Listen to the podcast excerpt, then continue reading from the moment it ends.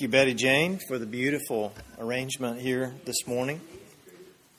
Those came out of your yard, right? That's what we always say, right? Which is usually true. 99% of the time they come from, from your yard or from, from your uh, pickings. Well, baby Jesus has gone missing. That's what a newspaper in White Plains, New York, reported this past week about baby Jesus, or the baby Jesus statue that was at a, a church there in their city. I believe we have a picture of one of their uh, signs, or they put word out. Isn't that sad? Return our nativities, baby Jesus. And then, please. So they're being nice about it, or at least they were. But the church discovered it was missing on Christmas morning. I mean, of all times to have baby Jesus go missing on Christmas morning. Who would do such a thing? Well, according to the report, the church's pastor, Reverend Thomas uh, uh, Calamati, said the statue of Jesus was set in a manger in the church's garden, located between the church and the adjoining rectory earlier in December. The statue remained in the manger, which was festooned with lights next to statues of Joseph and Mary throughout the month. By the way, if you're a journalist, and you can use the word festooned, you must do so. When else are you going to use it? They're all uh, on an all out search for Jesus, which you can see there. It's just a very sad scene without Jesus. But they're searching. And the last I heard, they're still looking.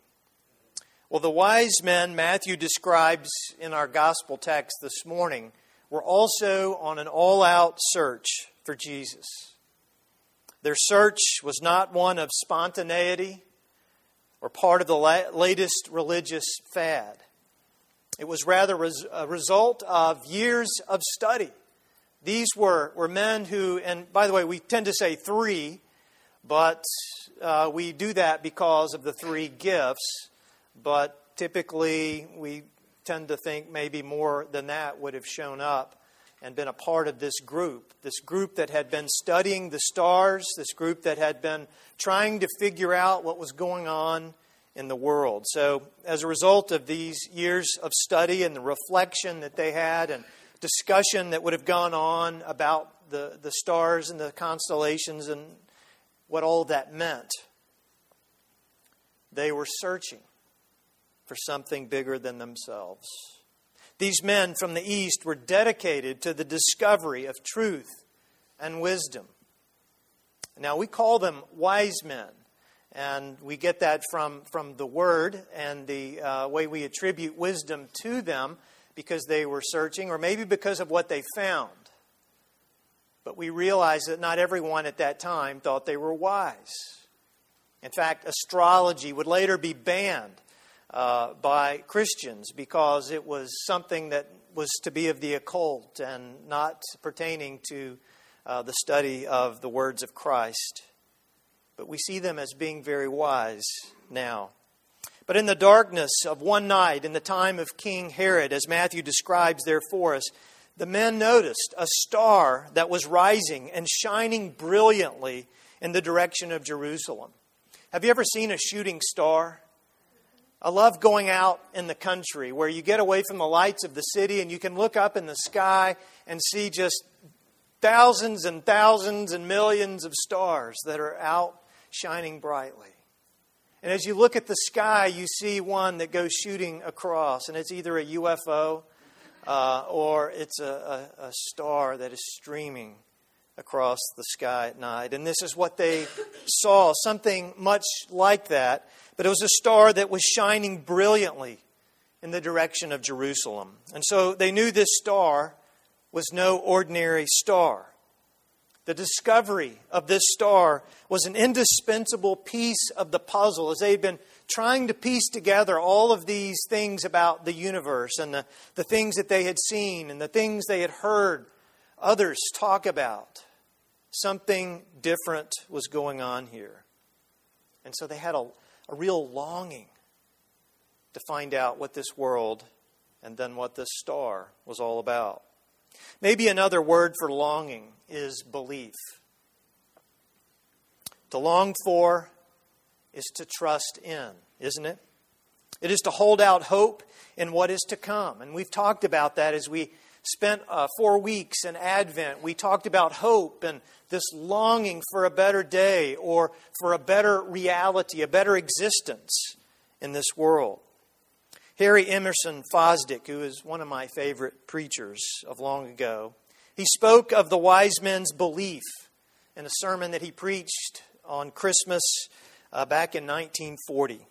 And the title of his sermon is The Decisive Babies of the World. And it's a brilliant sermon as he goes through and talks about all of the, the great babies uh, of the world.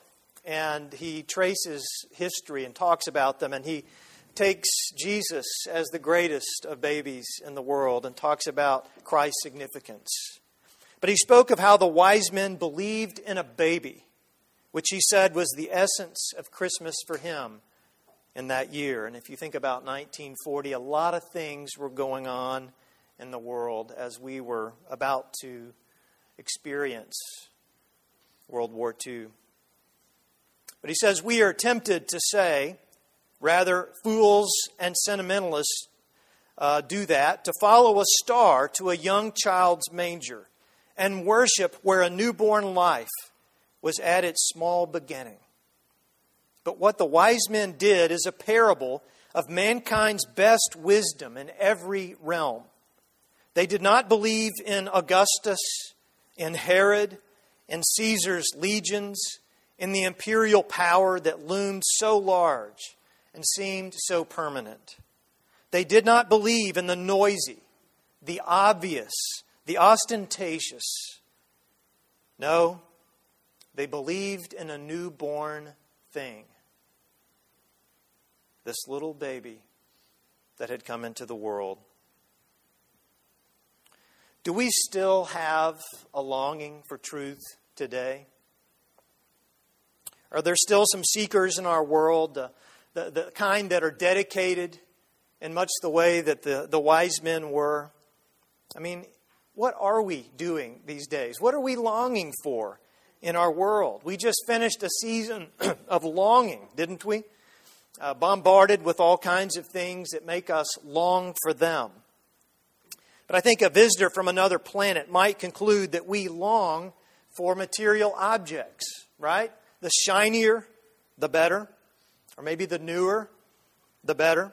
We long for food. Think about all the food commercials or the food channels that there are. Uh, they have been described as being food porn, right? Just this uh, the way they make the food look. You you especially late at night as you're watching tv and you see uh, burger king's latest hamburger right? I'm making all of you hungry. If i talked about donuts um, i would still make you hungry right? Uh, there are a lot of things that make us long for food. And the faster the better right? We want food to be fast and immediate. For comfort for relationships. We long for the right kind of relationship, don't we? That we might be in sync with another person and to have that be a healthy thing. And advertisers bombard us with all kinds of things little blue pills to help the men of earth. Aren't these the things that advertisers know that we are longing for? Or don't they tell us what we ought to be longing for? Maybe they are. Maybe that's as deep as we get when it comes to longing. But when you get the things that you think you want, don't you still have a longing?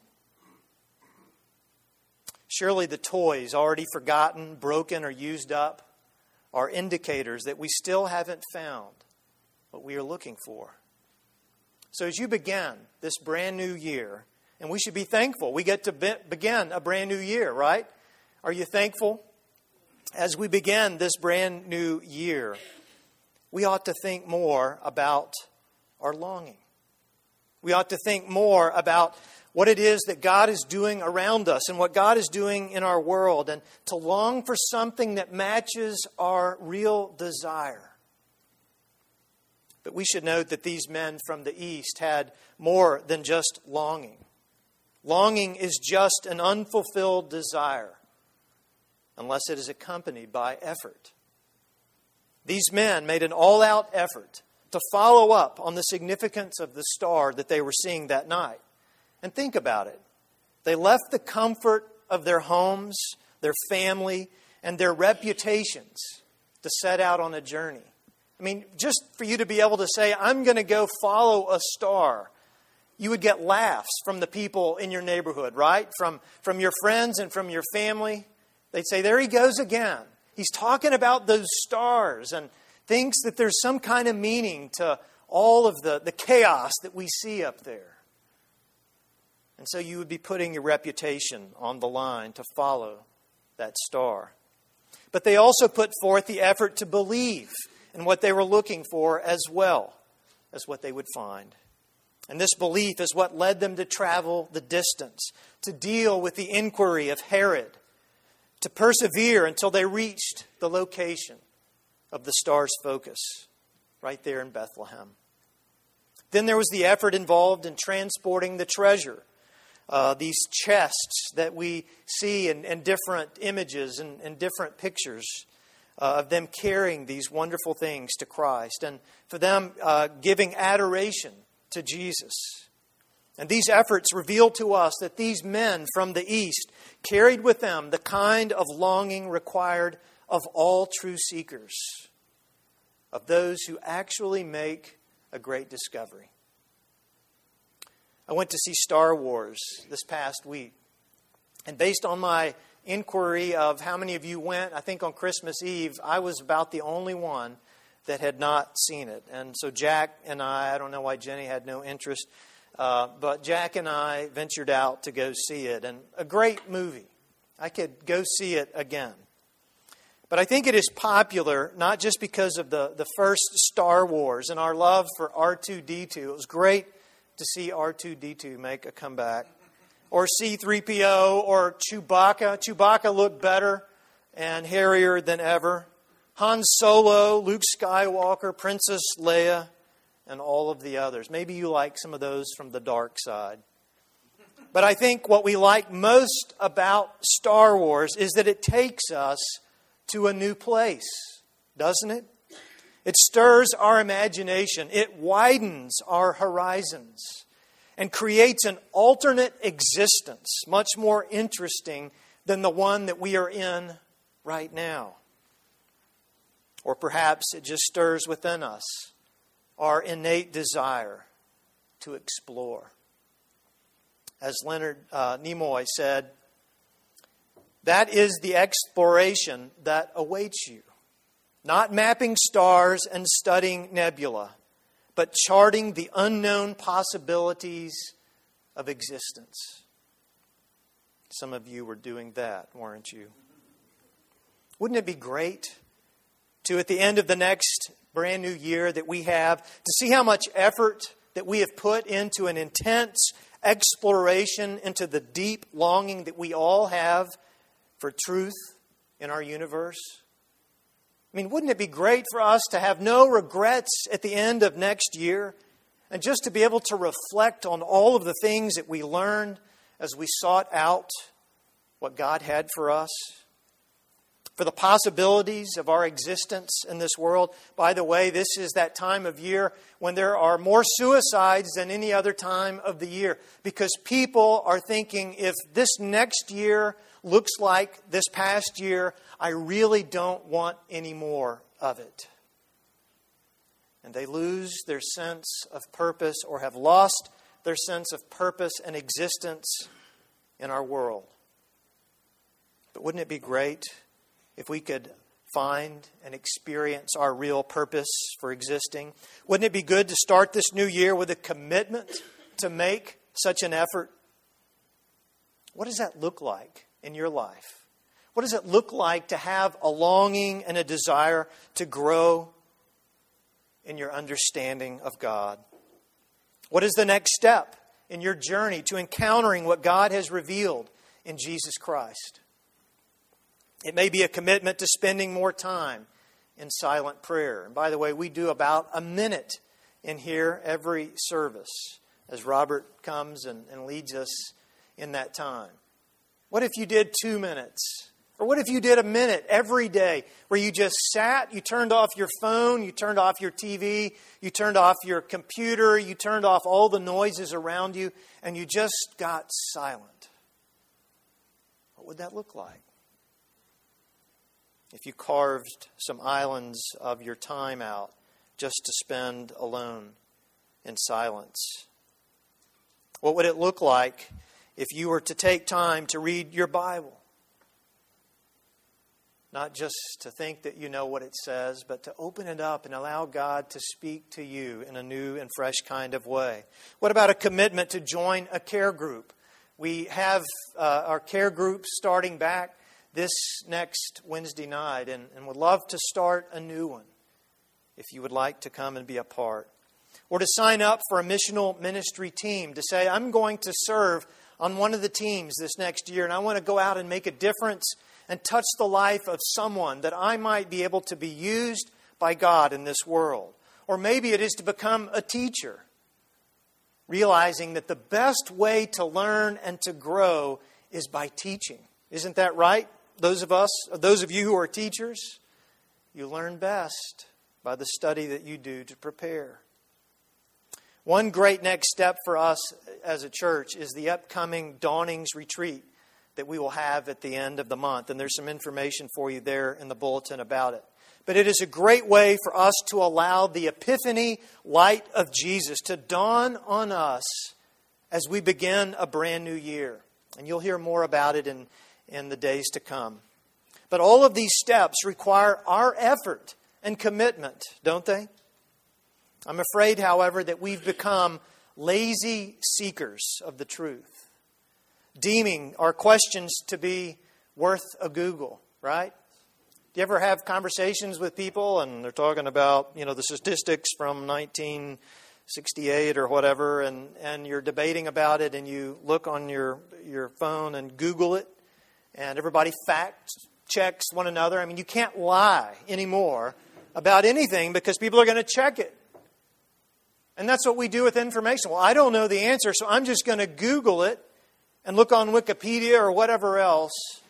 And there is no longing for a deep search of trying to understand what God wants us to understand. We are lazy seekers, willing to submit to doing the least rather than doing the real work and effort involved in seeking the truth. Jesus becomes for us a propositional truth. Jesus is an object that can be stolen from a church's manger on a Christmas morning, or a specimen that we can know something about, rather than knowing the real presence of the one who came to us as God in human flesh.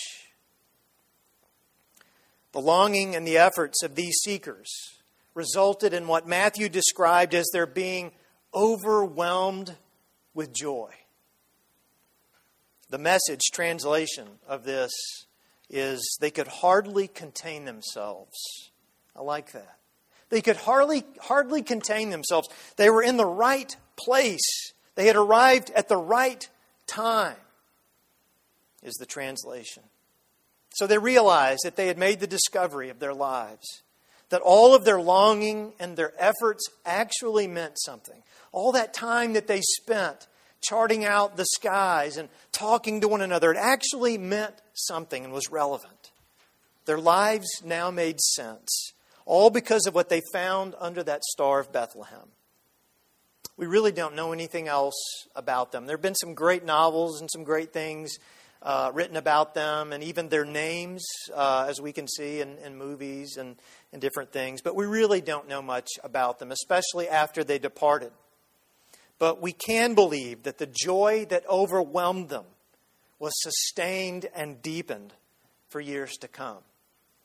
I mean, they didn't just ride off on their camels in the night and just forget about what they saw and what they experienced there as they gave their adoration to Christ. No, it continued with them. This joy they discovered is one that we can discover and experience as well. And we are able to discover what it is like to be overwhelmed by joy at the discovery of God's revelation to us in Jesus. I mean, that's what this light is all about. The epiphany that we can experience. There's a great quote there in the uh, bulletin from J.K. Uh, Rowling as, as it's described as being this yes kind of moment, this aha moment that we can have when, when things begin to make sense, when God's light shines upon us. By the way, it's always shining upon us, but we're not always opening our eyes to see it. We're not always willing to experience the warmth and the illumination that it provides. But think about what it would mean if we could and if we did discover that. It is a joy that we desire most, one that satisfies our primal longing for a connection with the wisdom of the universe our Creator. It is finding that the greatest pleasure in life is nothing that we can buy, nothing that we can create. Would you agree with that this morning? We do allow ourselves to be duped, though, into thinking that we can buy it or that we could earn it, that we could create it. But what we know already is that things don't give us joy actually things actually create more complexity and stress and difficulty in our world, don't they? The more you have, the more you have to manage. That's why we have an offering plate. We've already passed it. No, what fills our soul and gives us true jubilation within us is the illumination of God's presence in our world and in Jesus and in the experience of eternal love that we receive in Him. This is what Jesus said to His followers, right? I have come that they might have life. He's looking out at His followers and anyone else willing to listen. I have come that you might have life. Real life. Abundant life. Maybe the best way to translate that is life to the full. Life to the full. That's what those wise men saw in the manger long ago. And that's the epiphany that you and I can have today. Let us pray.